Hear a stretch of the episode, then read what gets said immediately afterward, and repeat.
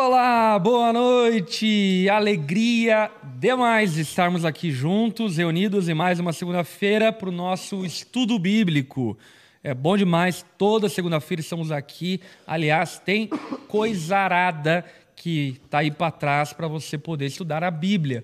Já não tem desculpas para não estudar a Bíblia, porque a gente está dispondo aí de um conteúdo gratuito toda segunda-feira para poder te servir, servir tua igreja, servir teus grupos, enfim, servir teus liderados com conteúdo bom. E hoje não vai ser diferente. Vamos estudar primeira Coríntios capítulo doze, verso doze, um texto muito rico, falando sobre a diversidade da igreja, falando sobre a importância de cada parte do corpo. Vamos a ter diversas aplicações, eu creio que vai abençoar demais, demais, demais a tua vida. E para isso, então, trouxe aqui meus queridos amigos, irmãos, companheiros de ministério, pastor Jezriel.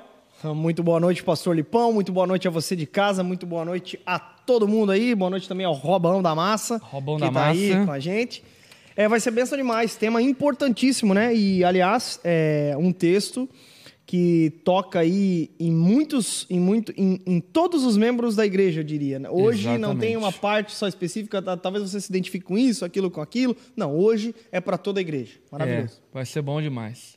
Tá feliz, Jezreel? Tô feliz, principalmente que hoje eu vou usar a ilustração do meu nariz, que tá com uma espinha. Então, apesar do membro tá meio defeituoso, meio com uma espinha que eu tá lá, ainda assim, faz parte do corpo. Meio dormido, meio deprimido. É. Mas, mas, de fato, faz parte do corpo de Cristo e até as partes, é, Paulo vai dizer, né, que são as a que parecem ser mais sensíveis ou mais Sim, fracas, são necessárias frágeis, de uma forma. É. Então mas essa o nariz espinha, não é uma dessas partes. Essa espinha no nariz é necessária. É. Na, na verdade, essa espinha no nariz é uma questão missional, né, para se identificar com os adolescentes, adolescentes jovens. Ou então é um nariz de palhaço, né? Para Deus quebrar meu orgulho. Mas o importante é que estamos aqui numa bancada totalmente corintiana. Exato, isso é importante. Isso é importante, é importante. Diga-se, diga-se de passagem. Não né? é à toa que hoje nós temos o comentário do, do aqui, Corinthians. Ó, do, do Corinthians. Mas, dito isso também, quero cumprimentar aqui meu amigo, irmão também, companheiro de ministério, pastor Robson. E aí, boa noite, pessoal. Uma alegria estar aqui novamente. E vamos lá, né, compartilhar um pouquinho mais sobre as Escrituras. É muito bom estudar primeira Coríntios. Já está chegando o fim, né? É, é verdade. verdade. Estamos voando, né, cara? Estamos aí menos. perto aí da reta final do, do texto de primeira Coríntios. Aliás, uh, diga-se de passagem, semana que vem, para mim, a gente vai chegar no cume do texto de Coríntios, que é primeira Coríntios capítulo treze. treze que é o grande, o grande dom que o apóstolo Paulo trata em primeira Coríntios capítulo treze. Vai ser maravilhoso, vai ser muito bom, bom mas hoje também não perca por esperar. Vai ter muita controvérsia, muito bate-papo, vai ser bom demais. Quero cumprimentar todo mundo que está nos acompanhando aqui. Vamos lá, olha só, galera de Caxias do Sul, Marcelão lá de Portugal, tamo junto, Marcelo. A Belita, Bela, lá de Chicago, Onda Dura Chicago, uh, Onda Dura Online de Maringá, Paraná, Onda Dura Rio de Janeiro.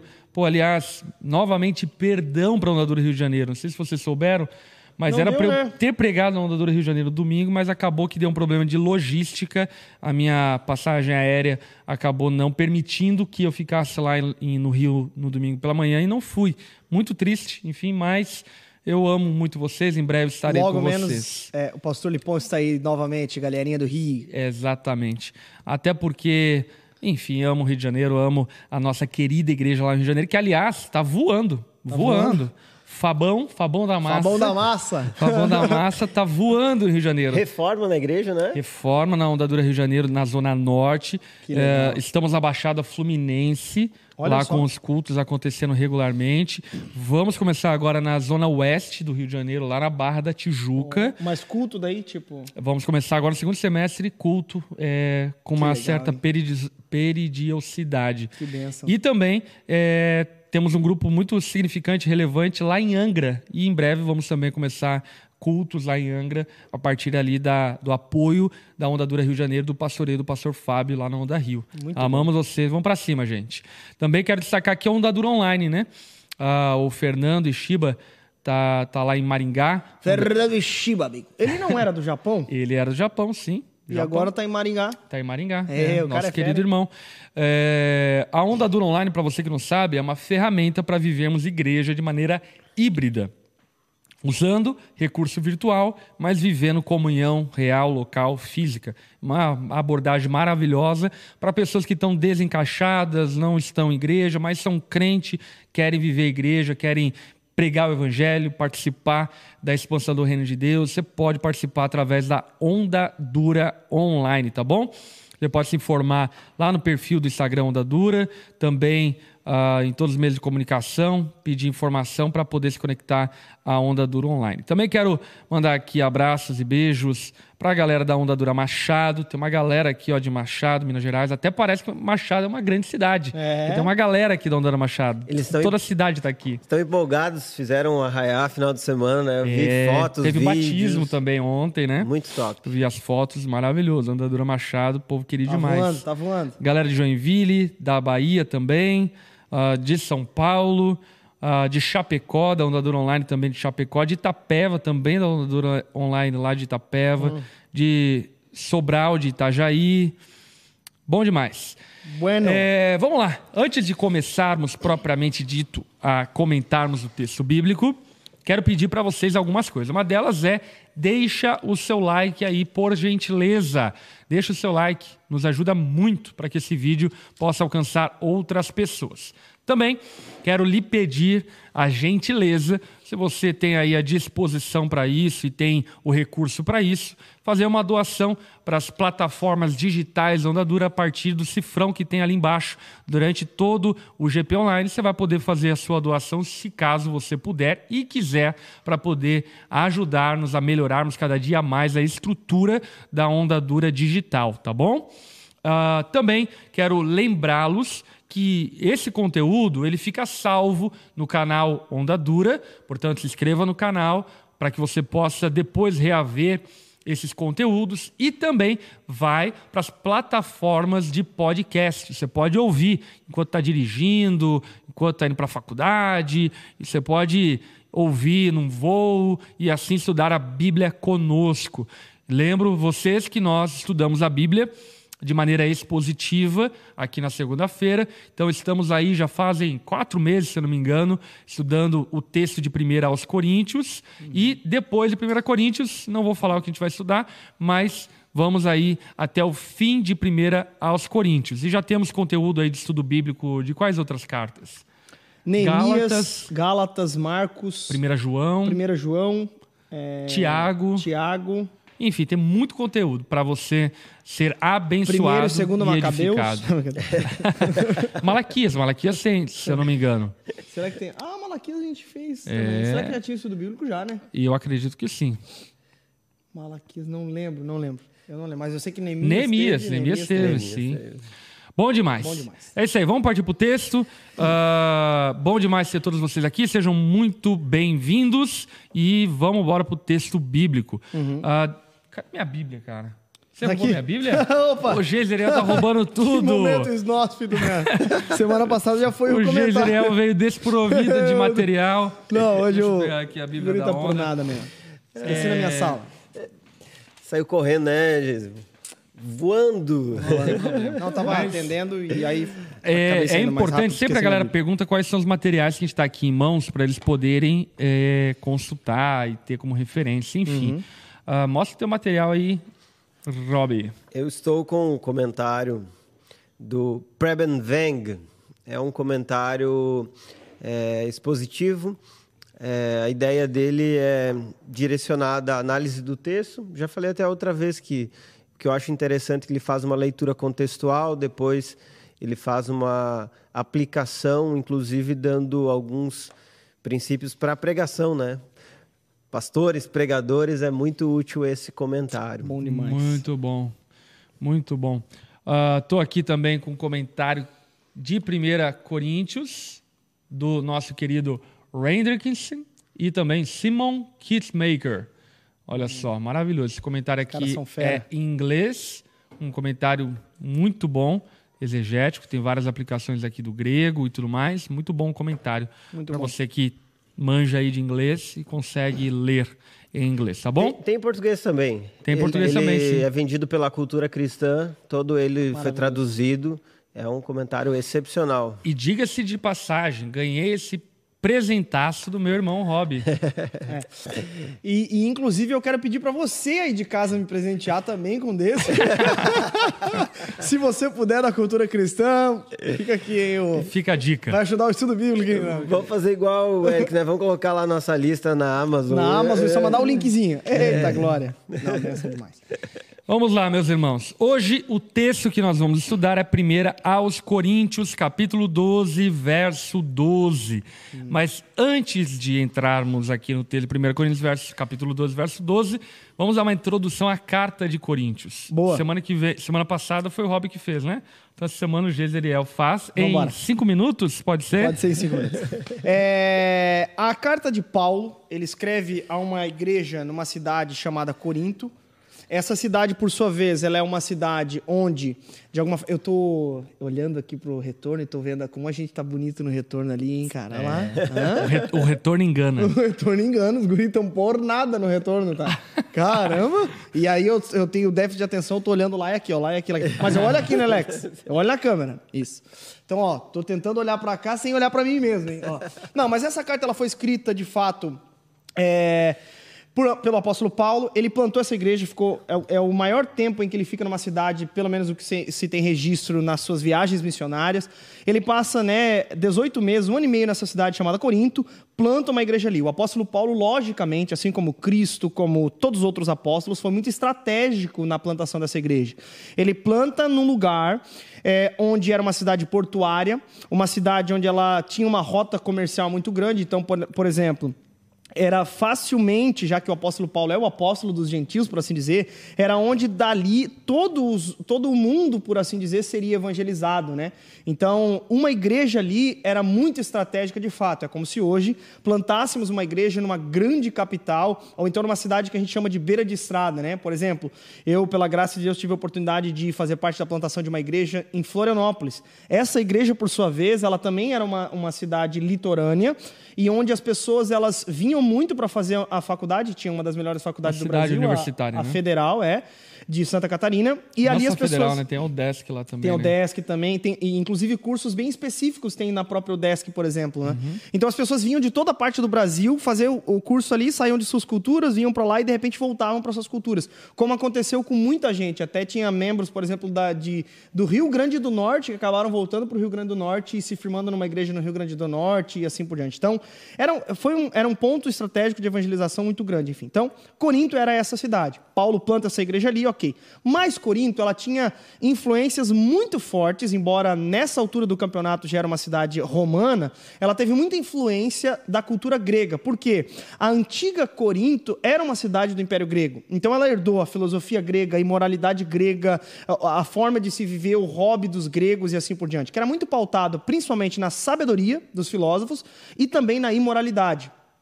Ok, essa, uh, e, e, e nas religiões de mistério, porque era, a gente fala sobre o panteão greco-romano, né, que na verdade são os mesmos deuses, só que com nomes diferentes na cultura uh, grega e na cultura romana.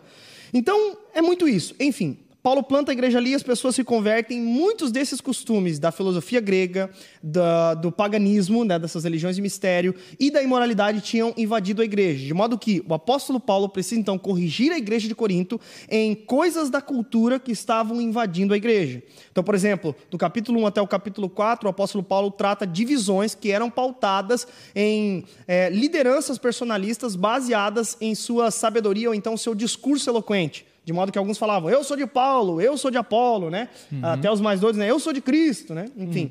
Mas era os porque havia essas... Pneumaticóis. É, tinha essa liderança é, personalista, por assim dizer. O apóstolo Paulo vem e dá, não, gente, não tem isso. São apenas servos do Senhor e assim por diante. Era também uma, uma é, cidade onde as religiões de mistério traziam muita, muita opressão, principalmente para as mulheres. E aí o apóstolo Paulo começa a tratar a respeito de uma liberdade nova para os crentes em Corinto. Então, por exemplo, se antes eles eram oprimidos, por assim dizer, oprimidas, por assim dizer, agora no cristianismo elas estavam experimentando uma liberdade nova. Nessa liberdade nova elas acabaram passando dos limites, de modo que o apóstolo Paulo, desde o capítulo oito, começa a regular a liberdade cristã. É aqui que nós estamos. Desde o capítulo oito até o capítulo quatorze, o apóstolo Paulo está tratando da liberdade cristã em, em primeira instância. Uhum. A partir disso, como a liberdade cristã deve ser regulada, balizada pela vontade do Senhor no culto público, na questão dos dons espirituais, na questão do testemunho público em relação aos irmãos mais fracos e uhum. assim por diante. Nessa parte do texto, a partir do capítulo doze, o apóstolo Paulo especificamente está falando sobre a liberdade cristã naquilo que se refere aos dons espirituais. Exatamente. Então, é, por exemplo, beleza, vocês podem usar dos dons espirituais. Isso é muito interessante. O apóstolo uhum. Paulo em nenhum momento proíbe os dons espirituais. Inclusive enxerga Pelo contrário, de maneira né? muito positiva. No capítulo quatorze a gente vai ver que ele proíbe proibir os dons espirituais. Exato. Então ele enxerga com uma maneira positiva. Além de, o capítulo treze vai ser maravilhoso. E aqui vai. dá uma rasteira nos sensacionistas o capítulo treze. Mas a gente deixa para a semana que vem. Mas, por exemplo, é, o capítulo doze em diante, ele está tratando então dessa questão de que, é, é porque como... É, eu só preciso citar esse contexto aqui, já estou terminando, tá, pastor Liponto? Falando não, bem rápido para a galera, mas, por exemplo... É, você está do... na velocidade dois do, do WhatsApp. É, então, Isso você é pode até... que daí não precisa acelerar. Exato. Mas, por exemplo, eu sei que todo mundo acelera a vozinha do tio Nico aí, né? É, sei. Então aqui você vai, vai ouvir, eu pode ouvir na velocidade normal. Mas, por exemplo, se ele está tratando de liberdade cristã, a respeito dos dons espirituais, o que estava acontecendo ali? Um abuso, sobretudo, no, em algum tipo de carisma.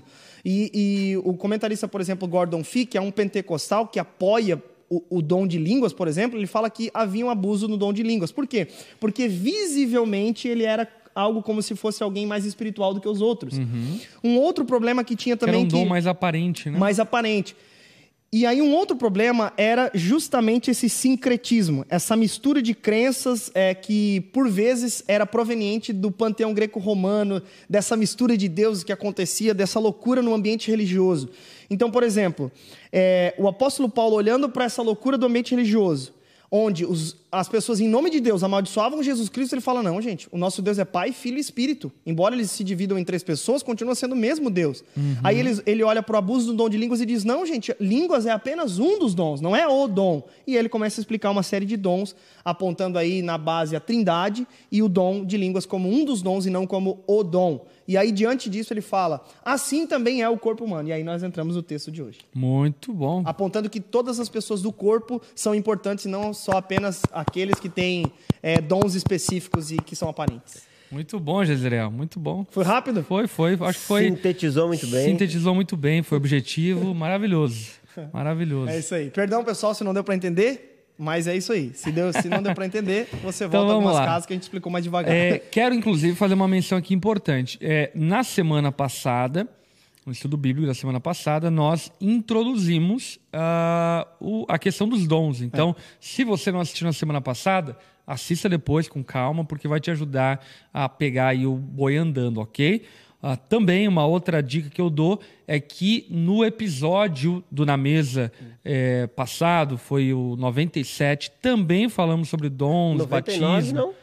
É, noventa e nove, noventa e nove. Aliás, a semana tem o episódio cem do Na Mesa. cem. Fica aqui a dica para vocês, ok? Massa, hein? Mas semana passada, no episódio noventa e nove, falamos sobre dons espirituais, que também vai te ajudar a entender bem. E agora, uhum. a gente vai falar sobre a diversidade do corpo e os diferentes dons espirituais e como nós devemos encarar essas diferentes partes do corpo de Cristo. Uhum. Porque, bem como disse o Geise, e eu quero aqui contextualizar em relação a isso, que havia na igreja de Corinto um exibicionismo, uma vaidade, uma, uma, um querer mostrar-se para os outros e se destacar dentre os demais. Uhum. Isso é muito latente na natureza pecaminosa do homem. O orgulho, o ego, uhum. o individualismo, pecados que estão arraigados dentro de nós e que, por vezes, faz com que nós queremos, queiramos é, parecer importante para os outros e não, propriamente, sermos importantes para a Igreja de Cristo. E aqui, Paulo vai instruir um caminho uhum. é, de, de equilíbrio, de sabedoria para a uhum. condução da vida da Igreja. E até um ponto, Rev, que é importante assim, a, gente, a gente entender é que talvez nós não tenhamos as mesmas perguntas, né? Igual o apóstolo Paulo aqui no capítulo doze, ele está respondendo uma pergunta. Quanto a pergunta sobre o dom... A gente até falou sobre o pneumaticon, uhum. é, sobre a questão do charismaton, né? Que poderia uhum. ser palavras do grego e tal. Mas ele, o fato é que ele está respondendo uma pergunta sobre como as pessoas usavam os dons espirituais. E aí é importante entender aqui que talvez a gente não tenha as mesmas perguntas que o pessoal de Corinto, mas nós precisamos, no contexto brasileiro, das mesmas respostas. Porque pergunta é. você, meu caro telespec, nós não temos, às vezes, uma tendência no contexto brasileiro por achar que os dons que são aparentes de, dessas pessoas serem mais espirituais do que as outras, ou então de serem mais imitáveis do que as outras? Exemplo, uma coisa clássica aqui. O dom de palavra de conhecimento no Brasil é muito exagerado. Tem muito exagero em relação a, a esse dom. Uhum. Embora eu acredito que tem, já aconteceu comigo, por exemplo, de uma pessoa ser usada por Deus nesse sentido. Contei na pregação sábado. Outro ponto, dom de línguas também. É muito é, exagerado e até tem um abuso e uma falta de regulamentação em algumas práticas, da, é. na, em algumas igrejas.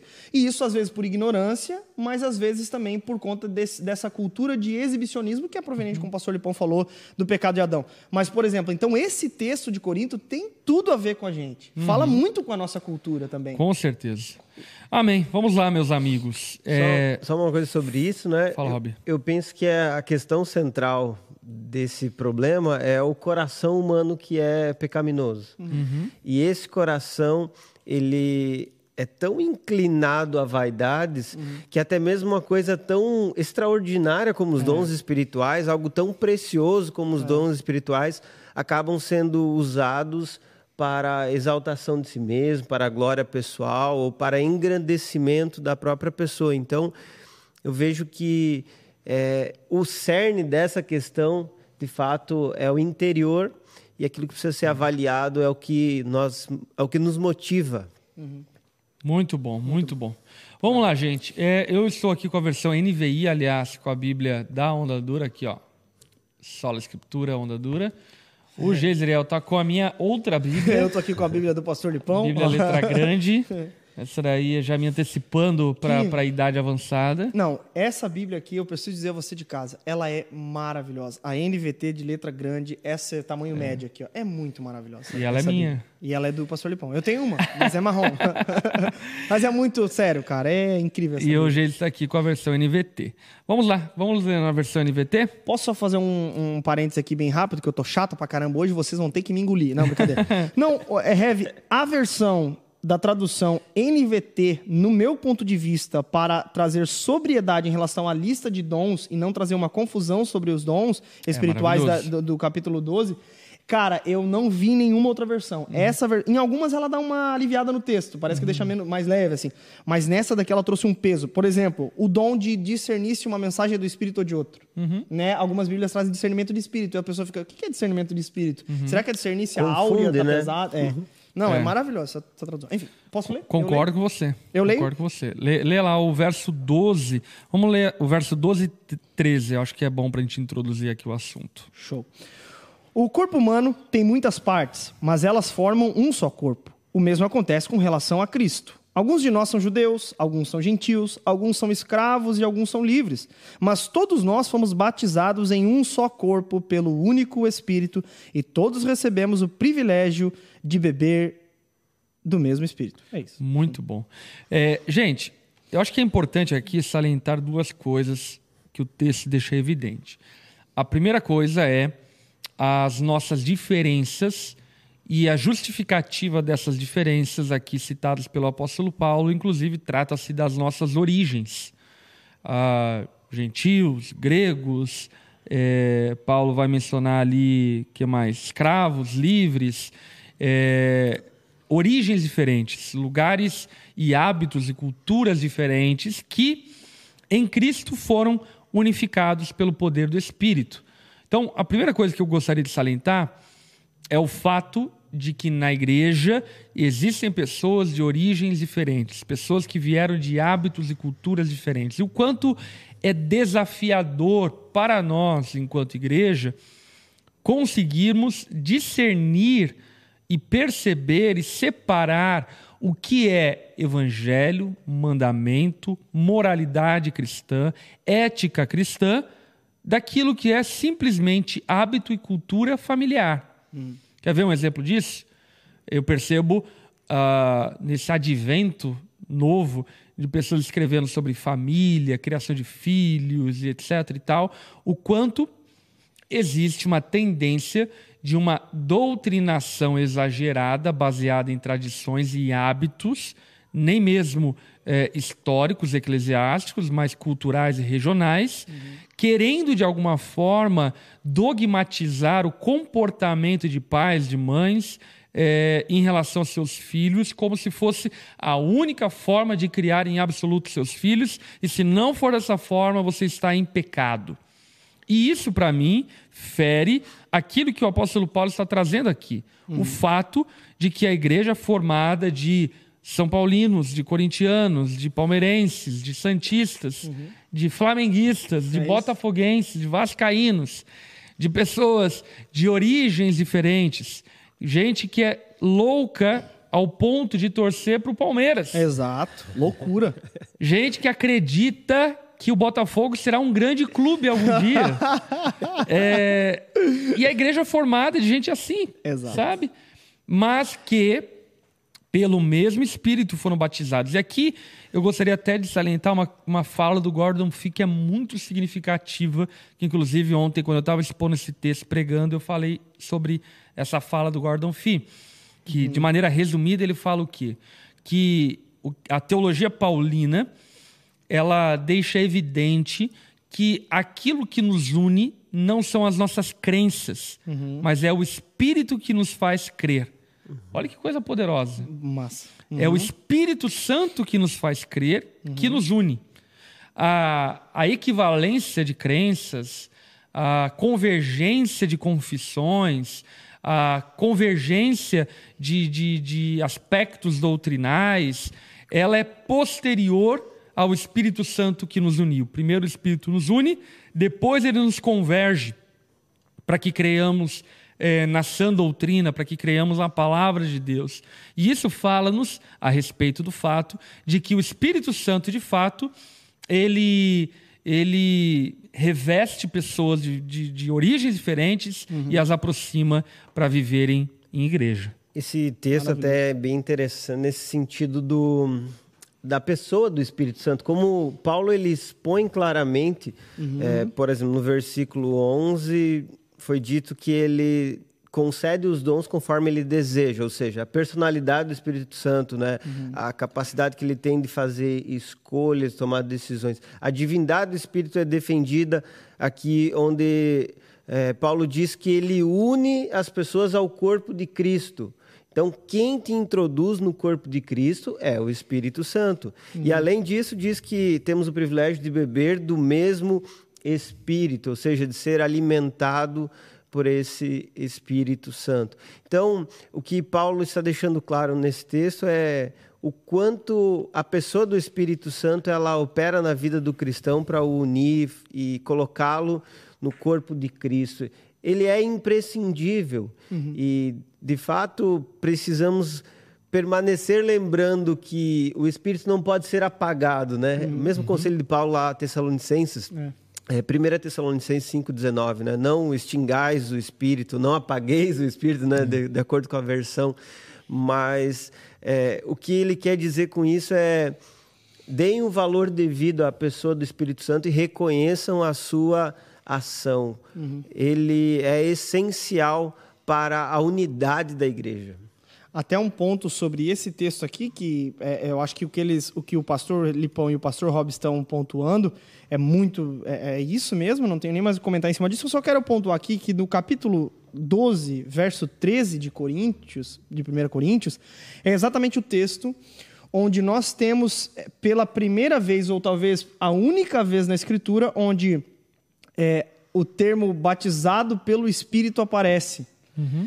E aqui é interessante que daí é, há toda uma tese em cima da teologia paulina sobre Paulo falar sobre o batismo do Espírito, uhum. é, enfim. E aí os, os que é, são contra essa nomenclatura, por exemplo, dizem que aqui o apóstolo Paulo não está falando sobre batismo no Espírito Santo como um dom, né? Porque eles uhum. apelam para o contexto e tal, mas sim pelo fato de que pessoas de diferentes nacionalidades ali foram inseridas no, no corpo pelo Espírito Santo quando os regenerou, quando uhum. os fez se converterem, assim por diante. O então, batismo no próprio corpo, no né? No próprio corpo, exato. A imersão no próprio corpo de Cristo. Uhum. Uh, o, o Rivas falou aqui, o amor é mais importante que os dons espirituais. E olha, isso é um assunto para a semana que vem, mas na verdade não é que o amor é mais importante que os dons espirituais, é que o amor é um dom mais importante dos dons espirituais, porque o amor é um dom também. Ele não é uh, uma outra coisa que nós conquistamos, enfim, mas o amor também é o Senhor que nos capacita para que amemos. É uh, mas semana que vem a gente conversa mais sobre isso.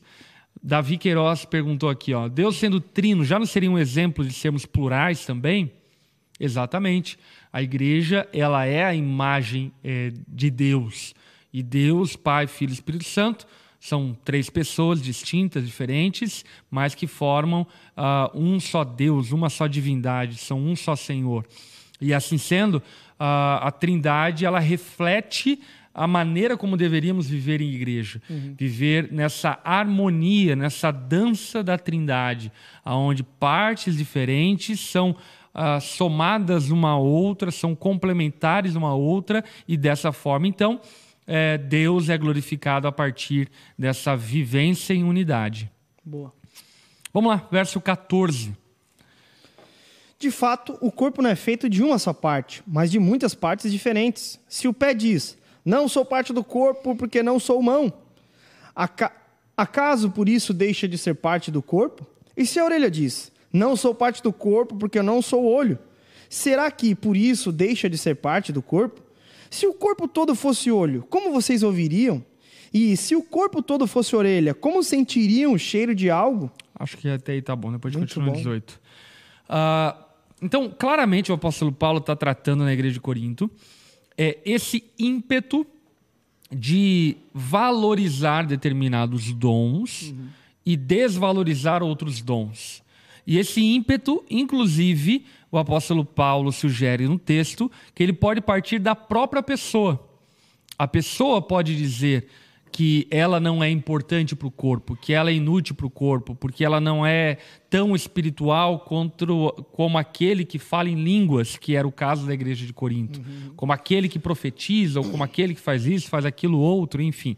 Portanto, o apóstolo Paulo aqui, ele está sugerindo que a quem nós somos em Cristo, é, somos porque Deus quis essa forma. Nós não somos o que somos em Cristo de maneira acidental. Deus não deu a nós dons acidentalmente. Ele concedeu, distribuiu soberanamente os dons, as habilidades, as especificidades, nem somente isso, mas determinou os lugares que nasceríamos, a família que nasceríamos, ah, quais seriam as oportunidades que teríamos de servir ao Senhor, uhum, como uma ação soberana de Deus, querendo nos usar exatamente desse formato que nós somos. E aqui trata-se muito dessa questão de identidade, de nós é, valorizarmos, sermos gratos, abraçarmos as, os dons que o Senhor nos deu e descobrirmos quais são as formas, as maneiras de nós glorificarmos e servirmos ao Senhor da forma como Ele nos gerou nele. Uhum. Porque se existe uma verdade absoluta é, no texto bíblico que nós estamos tratando é que, primeiro, ninguém tem todos os dons, ok? E segundo, ninguém tem nenhum dom.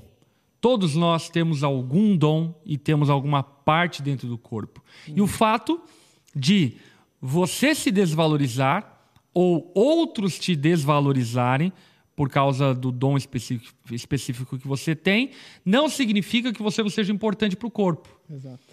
Significa apenas que aquela pessoa não compreendeu a importância sua no corpo, ou você não entendeu ainda a sua importância dentro do corpo. Uhum. E esse texto é, reflete-nos e leva-nos a refletirmos sobre exatamente isso, sobre compreendermos como Cristo nos fez nele para que o sirvamos conforme os dons e habilidades que ele nos concedeu. Uhum. E também é uma questão de gratidão a Deus, porque imagina, a pessoa recebe um dom, e nós já falamos que o dom é um presente, é uma dádiva imerecida. Ninguém é espiritual o suficiente para receber esse dom, né? Como é colocado, né? Não é uma questão de espiritualidade, ser mais espiritual, mais santo, enfim. Um ungidão que vai receber esse ou aquele dom. é um presente, é uma dádiva de Deus. Então você recebe essa dádiva de Deus e decide é, ignorar esse presente e dizer, ah, esse dom não era o que eu queria, eu vou desvalorizar esse dom, ele não é importante uhum. para mim, ou não vai dar a proeminência que eu gostaria de ter, algo nesse sentido. Uhum. Essa desvalorização é uma ingratidão diante de Deus, que é quem concedeu esse dom, é uma falta uhum. de reconhecimento. Uhum. E isso pode até acontecer é, como uma demonstração também de orgulho, quando a pessoa acha o seu dom mais importante do que o outro, e ela se coloca numa... num patamar elevado acima do seu irmão.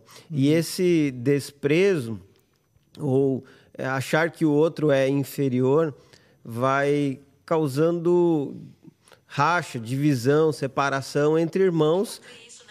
Opa! Olha aí. Até a Siri tá, que tá, tá querendo Siri. falar. Até ela tá querendo participar hoje, né? Uhum.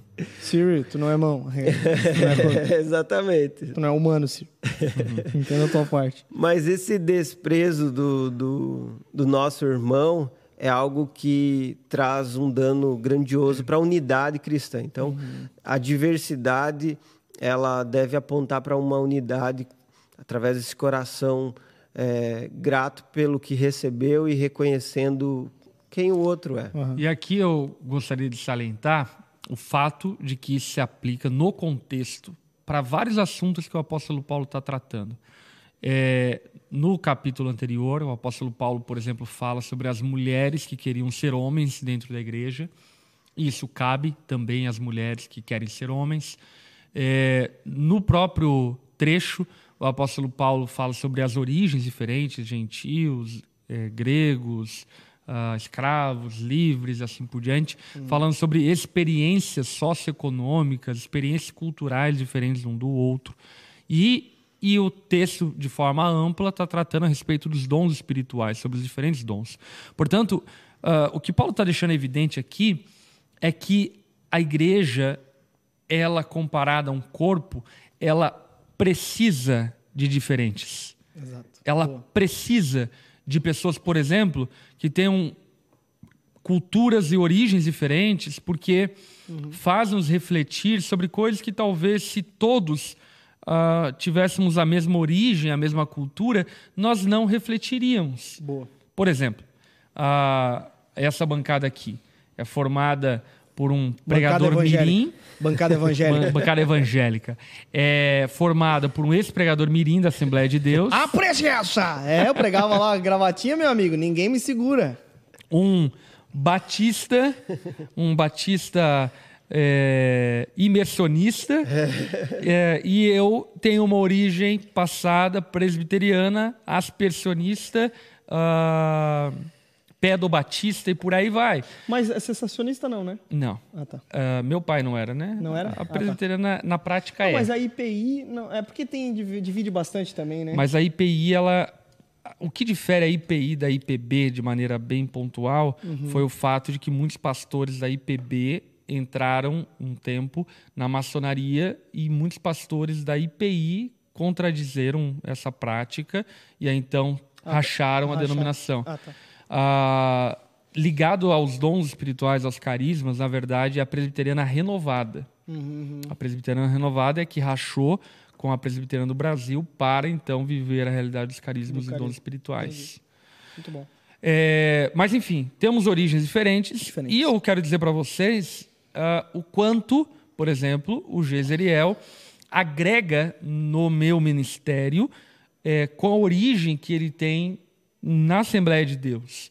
Isso é bênção para a nossa igreja, termos alguém que viveu essa realidade, que experimentou essa realidade, e não tenho dúvida, muitas características, muitas culturas, muita uh, ótica, forma de viver desse contexto agrega para aquilo que fazemos. E de igual forma, a vida do Rob, uh, por exemplo, essa questão até de sexo, né?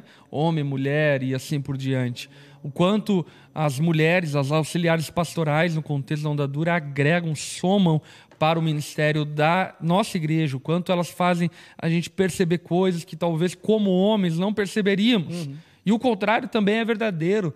Portanto, a beleza do corpo é a diversidade. E, obviamente, que aqui eu não estou tratando da diversidade no aspecto da imoralidade, uh, de um viver uh, depravado. Não é, não é sobre isso. Até porque, diga-se de passagem, essa diversidade é mais exclusivista do que qualquer outra coisa. Essa diversidade que eles falam. Se você não pensa politicamente como eles, você não é parte da diversidade. Da onde isso, então? Então, a verdadeira diversidade pertence à Igreja de Cristo e não é uma ideologia. Só fecha parênteses. Exatamente. Então, uh, Paulo aqui ele está tratando dessa diversidade que não apenas trata-se de dons, mas trata-se de diversos aspectos. A igreja ela precisa ser esse ambiente, obviamente que localmente falando, um ambiente evangelical, um ambiente católico, um ambiente de conversa, diálogo, ainda que confessional, cada igreja local vai ter a sua confessionalidade, mas dentro do possível, manter-se o mais diverso o possível, uhum. para que a igreja, então, possa uh, expressar de uma maneira mais ampla o corpo uhum. de Cristo. Porque a grande verdade é que eu sozinho não consigo expressar o corpo de Cristo. É. Eu expresso uma parte do corpo de Cristo. Agora, nós juntos podemos expressar um pouco mais do corpo de Cristo uhum. na medida que vivemos juntos a partir do, do Espírito Santo. Uhum. E eu acho muito interessante as ilustrações que Paulo traz aqui, né? Porque, por exemplo, trazendo para a questão dos dons mesmo, né? Por exemplo, se Deus não quisesse a diversidade, por assim dizer, é, ele falaria, ele traria uma ilustração a respeito da sua igreja mística, por exemplo, é, apenas como um braço. Né? Eu sou, ou então apenas como eu sou cabeça e vocês são tórax. Só, uhum. acabou. Agora ele fala sobre o corpo, com muitas partes, exemplifica isso, destacando justamente a diferença de cada membro desse corpo, né? Na sua atuação e assim por diante. Paulo está dizendo aqui então, é, imagina o pé dizer, né? Não sou parte do corpo porque não sou mão. É como se, no que se refere aos dons espirituais, alguém que, por exemplo, tem o dom de pregação, né? Que no contexto de Corinto ele chama de profecia. Basicamente alguém que diz assim, não, eu não sou parte do corpo porque eu não sou um pregador. Uhum. Eu não sou parte do corpo porque eu não falo em línguas. É. Eu não sou parte do corpo porque eu não sou um líder. Entende? Então seria basicamente isso. E aí você olha para uma parada dessa e você pensa, cara, isso é ridículo alguém pensar dessa forma. Só que inconscientemente nós estamos sempre, né, Heavy? A gente, até eu falo sobre isso em alguns momentos, daquela conferência Lidere como Jesus, do Jesus Cup, uhum. onde eles trataram a ideia de vários da, da, da, dos ministérios de... É, que eu preguei, né? Foi, o, foi dos cinco ministérios. Isso, o que o Heavy falou alguma sobre... Sobre... Evangelismo. Evangelismo, isso. É. Então cada um falou sobre, sobre uma parte e tal. E eu acho que, se eu não me engano, foi a pregação do Douglas Gonçalves, onde ele falou que, além de muitas vezes nós é, é, invejarmos o dom do outro, um outro problema tem surgido, que é o desprezo pelo dom do outro. Uhum. O desprezo pelas muitas partes do corpo. De modo que o evangelista que fala, esses teólogos chatos, não querem nada com nada, uhum. e aí o teólogo, o, o, os que são mestres, né, dizem, ah, esses evangelistas não sabem nem o evangelho direito, sabe? Uhum. Então, um desprezo, quando nós devíamos dar alguns passos para trás, como diria meu professor, organizar as estesias e pensar, cara, mas e o corpo? Uhum. Tem uma situação muito interessante na nossa igreja, que um irmão queria muito um cargo, é, numa determinada área que tinha a ver com o dom dele, e ele percebeu que outra pessoa assumiu esse cargo e ele abriu o coração comigo, falando, olha, não, é, poxa, foi difícil meu entender, cara, eu tô mais tempo e assim por diante, como é que ele que assumiu essa função e tal? E ele falou, mas cara, eu dei alguns passos para trás e percebi o corpo de Cristo.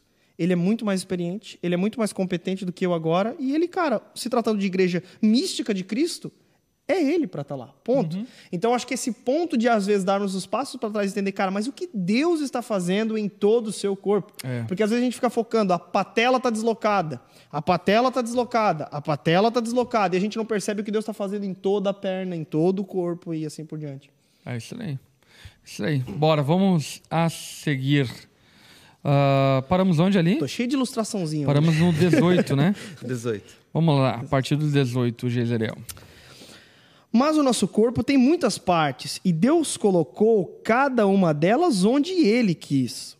O corpo deixaria de ser corpo se tivesse apenas uma parte. Assim, há muitas partes, mas um só corpo. O olho não pode dizer à mão, não preciso de você. E a cabeça não pode dizer aos pés, não preciso de vocês. Ao contrário, algumas partes do corpo que parecem mais fracas são as mais necessárias. E as partes que consideramos menos honrosas são as que tratamos com mais atenção. Assim, protegemos cuidadosamente as partes que não devem ser vistas, enquanto as mais honrosas não precisam dessa atenção especial. Deus estruturou o corpo de maneira a conceder mais honra e cuidado às partes que recebem menos atenção. Isso faz com que haja harmonia entre os membros, de modo que todos cuidem uns dos outros. Tá, deixa eu, vamos parar por aqui. Quero fazer algumas observações importantes. Uma delas é esse destaque a respeito do fato de que não podemos desprezar aqueles que têm dons diferentes de nós, ministérios de diaconia diferente da nossa. Ponto. Uma outra coisa que eu gostaria aqui de destacar é sobre essa desigualdade. Olha que coisa interessante. Sobre essa desigualdade de honra que Paulo deixa evidente no texto que deve existir na igreja. Existem partes do corpo que devem ser mais honradas, outras que devem ser menos honradas, umas que são mais percebidas, outras que são menos percebidas, umas que são mais importantes, outras que são menos importantes, mas todas fazem o corpo funcionar. Isso é maravilhoso porque eu já vi muitas pessoas quererem cobrar ou ter a expectativa de haver uma espécie de é, socialismo Uh, carismático, Eita. sabe? Hum. Aonde todos vão ser honrados de igual forma, todos todes. vão ser vistos, todos, é, bem, bem dessa turma mesmo. É, todos vão ser vistos uh, como, como digno de igual honra, é, ter a mesma posição, ter a mesma autoridade, e no corpo de Cristo não é assim. É. Não é assim. Sim. É fato de que um pastor, ele não é melhor do que uma ovelha. Ambos são filhos de Deus. Agora, é fato que um pastor tem mais autoridade do que a sua ovelha. E a ovelha, que é pastoreada por esse pastor, deve colocar-se nessa posição de alguém que está sob uma autoridade, uhum. sob alguém que está em papel, em posição de submissão. E isso não é sobre uh, um pastor ser melhor do que ela, mas é sobre compreender aquilo que Jesus falou lá atrás, do exemplo que ele citou, que o corpo de Cristo funciona dessa forma. Uhum. Se, por exemplo, uh, o coração ficar chateado porque o nariz é mais visto do que ele, vai dar problema no corpo. Vamos tirar o coração e botar na cara para todo mundo ver? Não tem como. O coração é vital para o corpo. Mas ele está aqui dentro da caixa peitoral, escondido e guardado. Agora, o coração não é tão simples quando pensa nele, né? É. Que adianta de aí, pô. Uh, o coração está protegido e guardado, uh, mas ninguém tem dúvida da importância do coração. Mas ele não é tão visto quanto o nariz. Exato. E eu até diria, inclusive, que grande parte das pessoas que são vistas e precisam ser vistas, das pessoas que são honradas e precisam ser honradas, elas ocupam um papel é, de menos vitalidade para o corpo. Como assim? A Igreja de Cristo, ela não funciona por causa de pessoas que são vistas. Vamos colocar um exemplo aqui bem prático. Eu sou uma pessoa que é vista.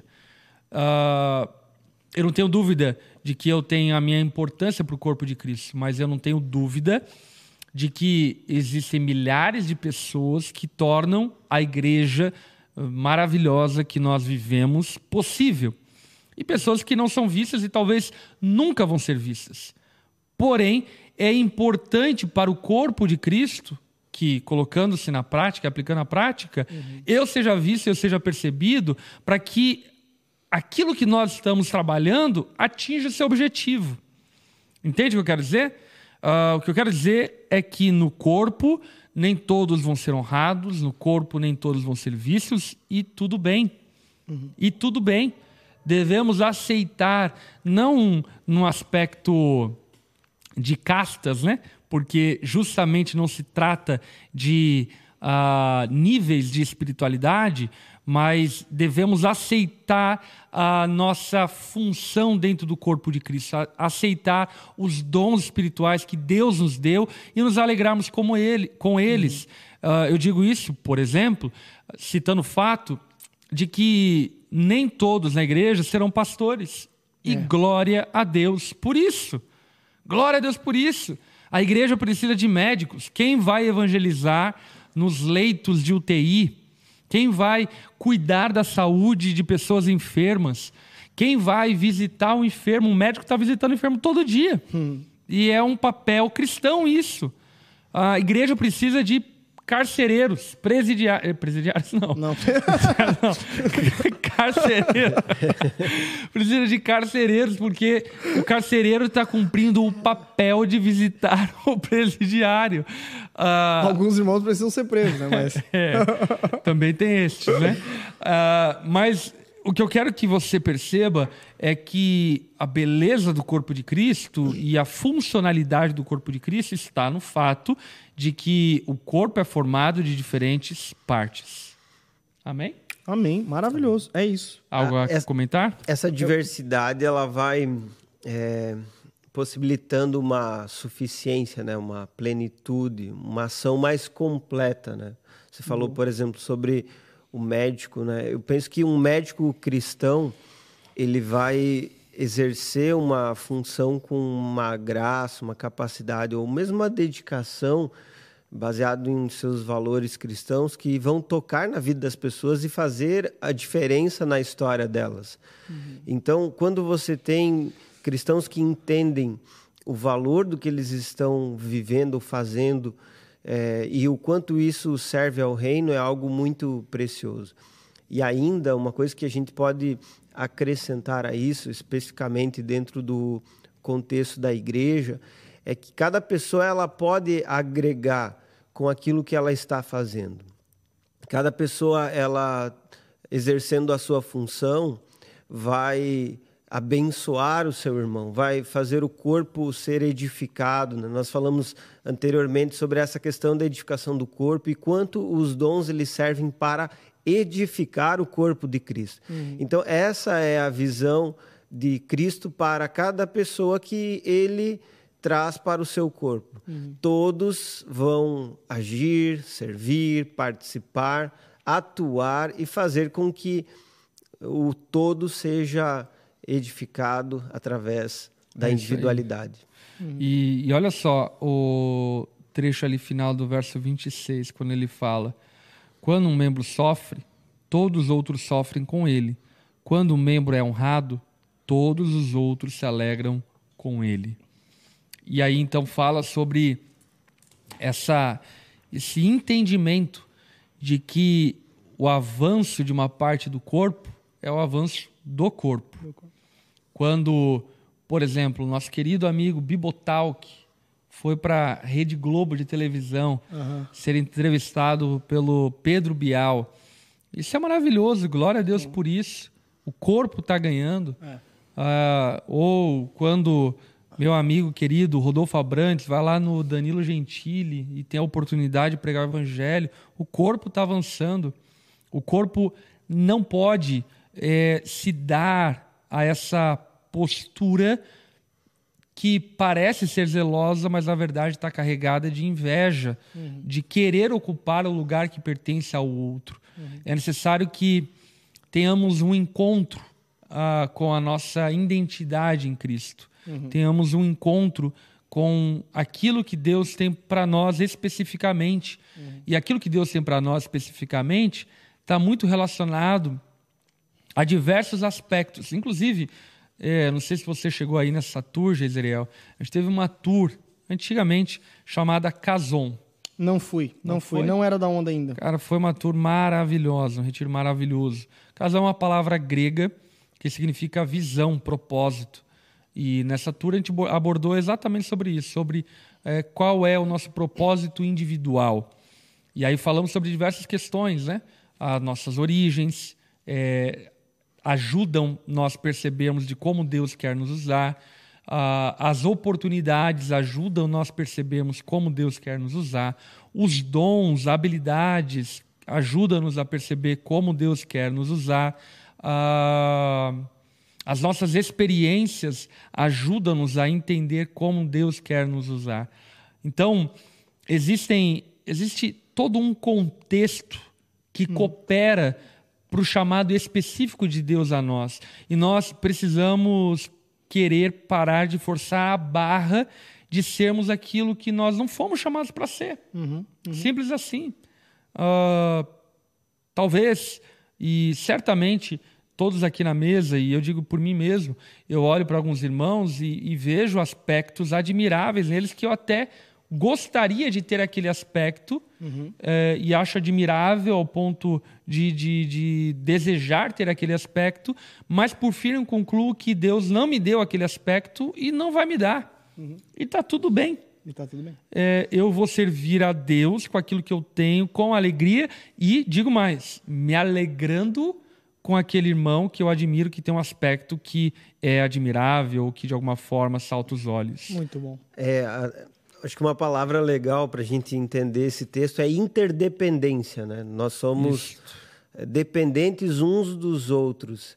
E essa compreensão de que a minha fraqueza é corrigida, ou melhor dizendo, é satisfeita pela suficiência do outro, precisa ser compreendida como graça de Deus, uhum. como um privilégio de ser ensinado por aquele que está do meu lado, uhum. de ser ajudado por ele. E essa ideia também de alegrar-se com a vitória, ou enfim, com o sucesso, algo que o outro realiza, algo que o outro vive, é muito, é, muito próprio da igreja cristã, uhum. do povo de Deus. Deveria Com... ser, né? No sentido... A igreja imperfeita. Lembra é, do tema? Exato, no Lembra sen... do tema? No sentido ideal, né? No, é. no campo ideal. Mas eu digo porque é, é o chamado para o povo de Deus aprender uhum. a se alegrar com os que se alegram, a celebrar com os outros, uhum. né? Estar ao lado em todas as circunstâncias. Exatamente. E eu quero pontuar aqui, então, a outra parte, já que vocês falaram sobre a parte honrada, eu queria pontuar, se uma parte sofre, todas as outras sofrem com ela. Uhum. No Antigo Testamento nós vimos, por exemplo, a, a, a própria história, né, onde nós vemos um homem que havia roubado os despojos, né, o, o glorioso Acã, que tinha roubado os despojos que não era para roubar, e todo o povo acaba sofrendo com aquilo. Partindo para o Novo Testamento, nós vemos o apóstolo Paulo falando de pecados, aqui mesmo em Primeira Coríntios, que afetam todo o corpo.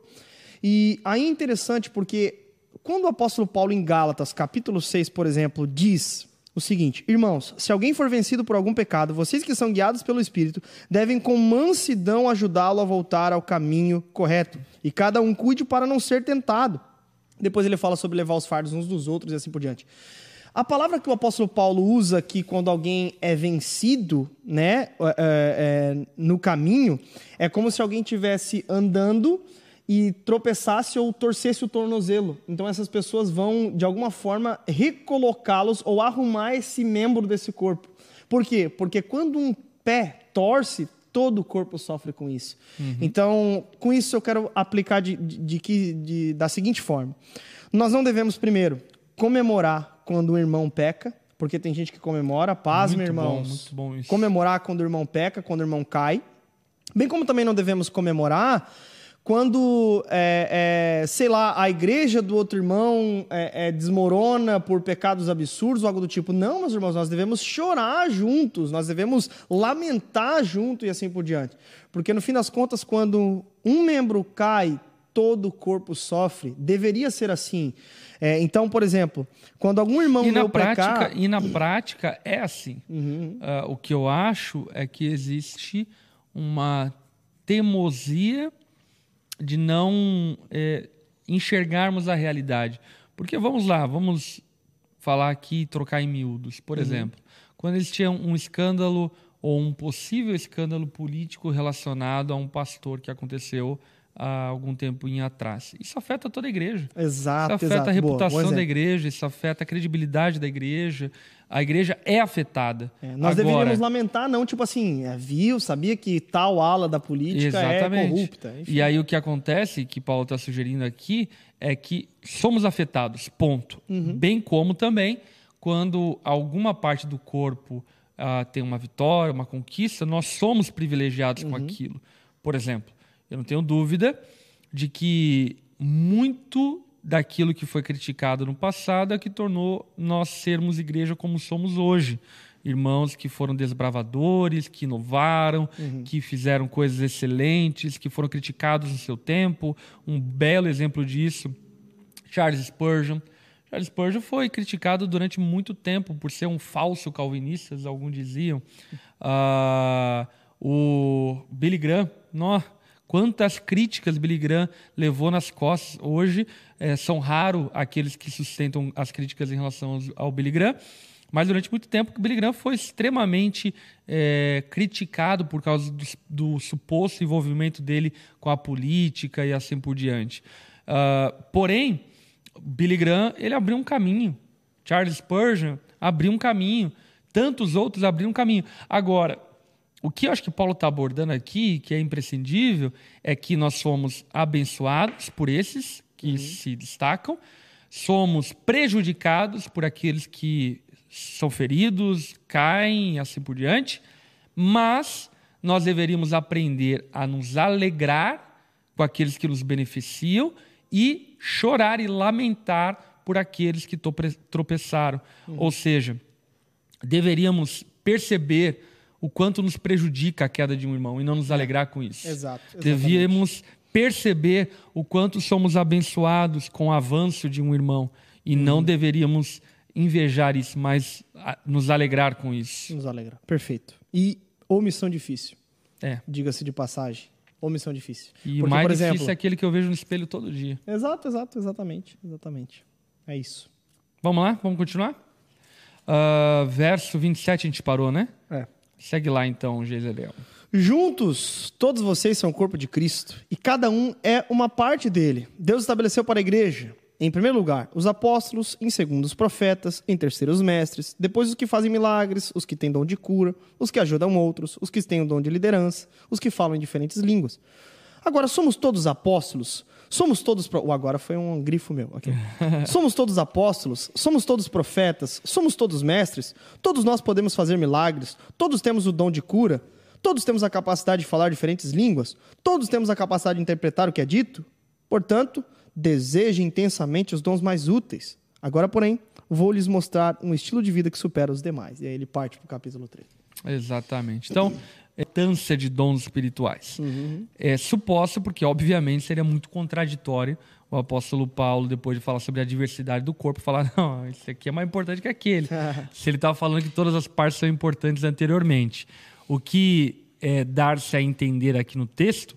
é que sim, o apóstolo Paulo está falando sobre uma espécie de hierarquia, não uhum. propriamente é, de valor, mas de é, funcionalidade do corpo de Cristo. Destacando, então, que os apóstolos lideram o corpo de Cristo e por assim por diante. Uhum. Destacando como o corpo funciona, assim como um corpo humano funciona. Eu acho que é dentro daquela ideia de autoridade que você mencionou anteriormente, né? Uhum. É... a autoridade dos apóstolos, profetas e mestres que estavam trazendo a instrução, principalmente Boa. nesse período de fundamentação da fé, né? Que foi o, o momento dos apóstolos. Uhum. Então, nesse sentido também pode ficar bem claro para nós o porquê ele colocou o primeiro, o segundo, o terceiro, porque tem muitas pessoas até que leem esse texto e dizem, está vendo como... é, o dom de línguas... é, é inferior. É, é, exatamente. É último. Então, não é isso, não é nesse sentido. Vamos uhum. olhar corretamente. Né? Embora Paulo trate o dom de língua em uma certa medida inferior ao da profecia, né? Num, num certo aspecto. Uhum. Mas aqui, por exemplo, ao que tudo indica, é isso mesmo que o Rob está tá, tá dizendo, o pastor também falou, sobre essa hierarquia. Né? E a gente tem que tomar cuidado com, a, com esse termo, né? Hierarquia é. no sentido de... De, é, de funcionalidade. É, de utilidade, eu diria, no contexto em que ele estava pregando. Por exemplo, é, poxa, com certeza os apóstolos, numa igreja onde desconfiava do apostolado do apóstolo Paulo, seria Esse muito é importante que ele ouvisse que os apóstolos são é. importantes. E alguns queriam ser apóstolos. E alguns queriam eles, ser apóstolos. Eles entendiam é. isso. Eles uhum. entendiam que havia uma autoridade diferenciada, uhum. tanto é que alguns estavam tentando se colocar nessa se função, promover. se promover exato, a essa uhum. ação. Então, e até interessante, né? Porque ao olharmos para isso, o apóstolo, para olhar para toda essa lista de dons, o apóstolo, o apóstolo Paulo vai dizer, agora procurem os dons mais úteis. Mais uhum. úteis para quem? Para a igreja, não para sua própria glória, não para a pseudo-espiritualidade, mas os dons mais úteis para a igreja. É então, por aí. exemplo, até uma oração que foi muito interessante que o pastor Lipão fez, eu repeti ela no sábado, foi... no culto dos universitários, que foi o seguinte.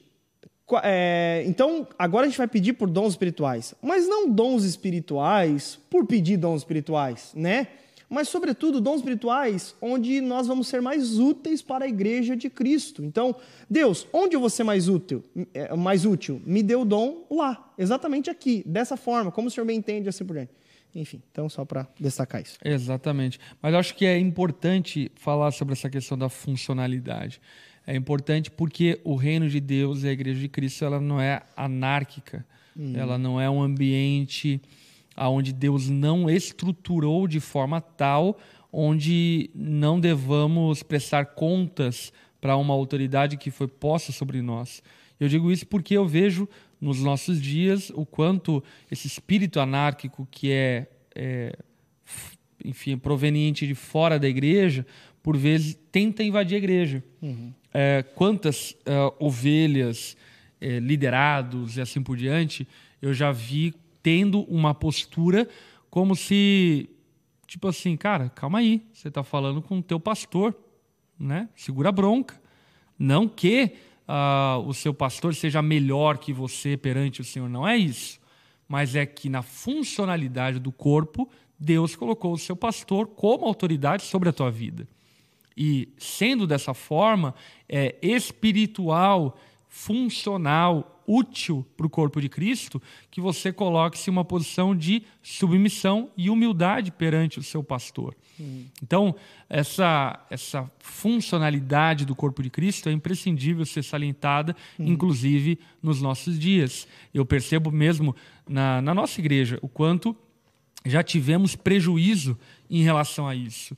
Nessa bagunça, por exemplo, uh, de pastores e e pastor presidente e líderes de, de G P, é, em alguns momentos líderes de G P querendo sobrepor uh, os pastores da igreja, em outros momentos pastores querendo sobrepor outros pastores, e, e tudo isso passa por uma falta de entendimento daquilo que Paulo está falando aqui. Existe uma funcionalidade, Deus quis dessa forma, e posso afirmar para você que o dom, em grande medida, ainda que possa ser desejado, em última análise, ele é uma concessão soberana Total. de Deus. É Deus quem concede. Conforme ele quer. Então, se o seu pastor está como pastor, é, é que é difícil falar isso também, mas possivelmente Deus ungiu para isso, porque tem alguns que se autodenominam pastor, né? É complicado também, mas enfim, não, mas é, se Deus é, colocou, é, ungiu como pastor, é. esse pastor é porque é para ele ser teu pastor. E isso um não significa, import... vale a pena só fazer uma observação, que é inquestionável, que exato, é incriticável, exato. que é perfeito, não é isso. Mas significa que ele é autoridade sobre a tua vida e você deve se portar como tal. Até porque, é isso que eu ia dizer, É, fazer parte de uma comunidade local pressupõe que você confia no corpo presbiteral dessa igreja. Então, você precisa confiar nos presbíteros dela. É, ou se não, troca de igreja. Bem tranquilo. Uhum. E tem um... Por isso que tem várias igrejas. Ou então questiona, obviamente. Não vai sair só na... Não concordei e vou sair. Não, vai atrás. Enfim. E tem um ponto que tem que ser destacado também, é que a forma como Deus estabeleceu o governo da sua igreja é uma proteção para as pessoas. É. Uhum. Nem todas... Aliás, poucas ou, melhor, nenhum poderia estar exercendo essa função como o pastor Lipão, por exemplo, está exercendo. Por uhum. quê? Porque Deus o chamou para realizar essa uhum. função. Logicamente que Deus coloca pessoas aqui ou ali, mas eu olho para aquilo que ele realiza hoje, como ele serve a igreja de Cristo, né? Nós que andamos perto, nós vemos, Deus o separou, o capacitou e o levantou para realizar isso. É. Isso é algo tão, é, para mim, é algo tão prazeroso de ver de perto, uhum. que para mim é proteção. Ter um pastor, um líder, um homem com esse coração e servindo. Só citando como exemplo aqui a Onda, né? Porque a gente vai ser bem prático através desse estudo. Ah, é. Então, é, eu sei que isso é, é, é uma proteção. Para o membro é uma proteção maravilhosa. Pros, pros, é, exatamente. E, e você vai vendo essa realidade sendo exercida na, hum. nas igrejas locais, em outras cidades também, de uma forma muito clara. Deus levantou, deu uma graça, uma capacitação uhum. para um pastor exercer essa função é, de presidir ou, ou de liderar a igreja. Isso é algo é, da parte de Deus, uhum, entende? E, e a igreja tem que ser grata ao Senhor por essas pessoas e andar é, em respeito, harmonia, uhum, até uhum, fala essa palavra, harmonia uns com os outros. Uhum. E é exatamente isso. Então, eu sei qual é a minha função aqui, qual uhum, que é o meu lugar, o que, que eu preciso exercer dentro da Onda Joinville. É uhum, nesse lugar que eu vou ser útil para a igreja, eu não preciso estar, por exemplo, numa outra função, em outro lugar. Uhum. Há uma pessoa específica é, que Deus separou, e isso é bênção para o meu coração, para a minha vida, é, para a minha família, e eu preciso me submeter a isso com alegria. Isso é maravilhoso, é, cara. Eu estava, por exemplo, vendo os stories do Onda Dura New, e vendo o Geis ali pulando com os adolescentes e tal. Eu falei, cara, glória a Deus pela vida do Geis Ariel. Cantando, cantando o último sábado, tá? Cantando, quero dizer maravilha, pro pastor Dani Ribeiro que eu estava cantando. Manda pro Josh. E eu cantei ontem também no é, culto. É, é, é verdade, é verdade. Vocês não, dois, é porque era dons, dons espirituais. Eu falei, quer saber? Eu acho que recebi um dom aqui. Yeshu. Oh, cara. E, mas isso é uma capacitação divina. Até uma coisa que foi legal, eu que cantar? A gente conversou... Olha, não me dá não, voz, hein? Não, não, voz que o guria parece não, que você tem gravado. uh, até a gente estava conversando no, no, na mesa sobre isso, né? E, e eu lembro que o Bibo mencionou algo que é muito pertinente, o fato de que, biblicamente, não existe uma distinção entre habilidade e dom. Dom, habilidade, é a mesma coisa. Essa coisa de nós separarmos uma coisa da outra é algo muito contemporâneo. E, portanto, as suas habilidades, as suas, os seus talentos, enfim, foi Deus quem lhe deu é, para um propósito visando a edificação do corpo. Muito bom. Amém. Falamos demais hoje já, né? Eu queria terminar com uma música, né? Então, já vai lá, fala. Não, vamos ver se tem perguntas aqui. Se tiver pergunta, manda aí para nós que a gente vai responder na medida do Relacionado possível. Relacionado ao tema, manda aí, gurizes. Vamos lá, vamos lá ver se tem perguntas por aqui. Tem bastante comentário. Aí, ó, tem que também bom, um superchat. Ó, a Paola deu um superchat lá no começo. Glória a Deus por tua vida. O Rivas também deu sua contribuição. Valeu, Rivas. Uh, vamos ver aqui. O Yuri falou que a Turcazon foi a segunda. É, não me lembro, mas acredito em você, Yuri. Yuri é, é fera. Um abraço pro Yuri. Toda o... a galera do Panágua. O Bruno perguntou aqui, quando fal- falou de times, vocês esqueceram do melhor do Rio de Janeiro, Fluminense. Então canta assim comigo. Em dezembro de oitenta e um... Ah, brincadeira, nem assim a música que que do é Flamengo, isso? A música do Flamengo. Misericórdia, Zé. Aqui teve é... um humorista que chegou no meio da torcida do Botafogo, começou a cantar a música do Flamengo, os caras encheram ele de porrada. Misericórdia. Louco. Vamos lá, aqui uma pergunta do Bruno. É possível ser abençoado por algum dom usado por uma pessoa ímpia? Ou a bênção está apenas no contexto da igreja? Os dons espirituais estão apenas no contexto da igreja. Agora, as habilidades, de modo geral, faz parte daquilo que nós chamamos na teologia de graça comum. E isso nos beneficia.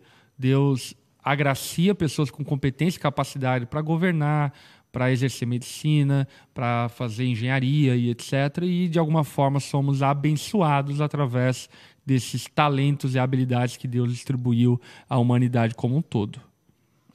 É, vale lembrar que, assim, né, até só complementando aqui a, a resposta do pastor Lipão, uma coisa bem importante, assim, Deus às vezes usa, né, circunstâncias e até mesmo pessoas ímpias para a edificação da sua igreja. Então, por exemplo, uhum, eu acredito muito que não necessariamente uma pessoa é, do, não cristã vai herdar um dom proveniente do Espírito Santo. Mas é fato que Deus pode, por exemplo, usar um profeta pagão, por assim dizer, para guardar seu povo, edificar o seu povo, como é o caso que aconteceu no Antigo Testamento com o próprio profeta é, pagão Balaão. Vocês lembram disso? Uhum, ou, uhum. Ou, ou então a própria mula, né? Uma mula, então, tem o Espírito Santo. Não, mas eu acredito muito que... Acho que a finalidade última é a edificação da igreja, entende? Uhum. Então, se nesse sentido, eu acho que Deus pode usar, não que pode. Alguém possa ter o dom, mas Deus pode, em circunstâncias adversas, até usar, por exemplo. É, é, em circunstâncias excepcionais, Excepcionais, né? é. Isso não significa que a pessoa é a habitação do Espírito Santo. Exato. O próprio Ciro, né, que foi o rei da Pérsia, que libertou Israel Muito do cativeiro. Bom. Então, é. é um dos exemplos também. É, bom demais. Uh, vamos lá. Mateus perguntou, a superforça que Sansão tinha era como um dom? De certa forma, sim. Era uma capacitação que veio do Espírito Santo para ele exercer uma função muito específica como juiz no contexto em que ele estava. Hoje existe o papel de apóstolo na igreja atual? Então, depende o que você se refere como apóstolo.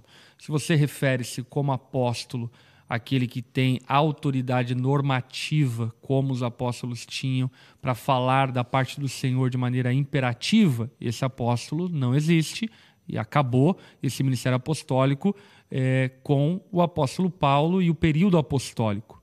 Agora, se você refere-se a um líder que lidera outras igrejas, que planta igrejas e assim por diante, se você considera isso um apóstolo, então esse tipo de ministério apostólico existe. Agora, particularmente, eu não acho saudável usar essa nomenclatura para que não haja uma confusão com o colégio apostólico, ok?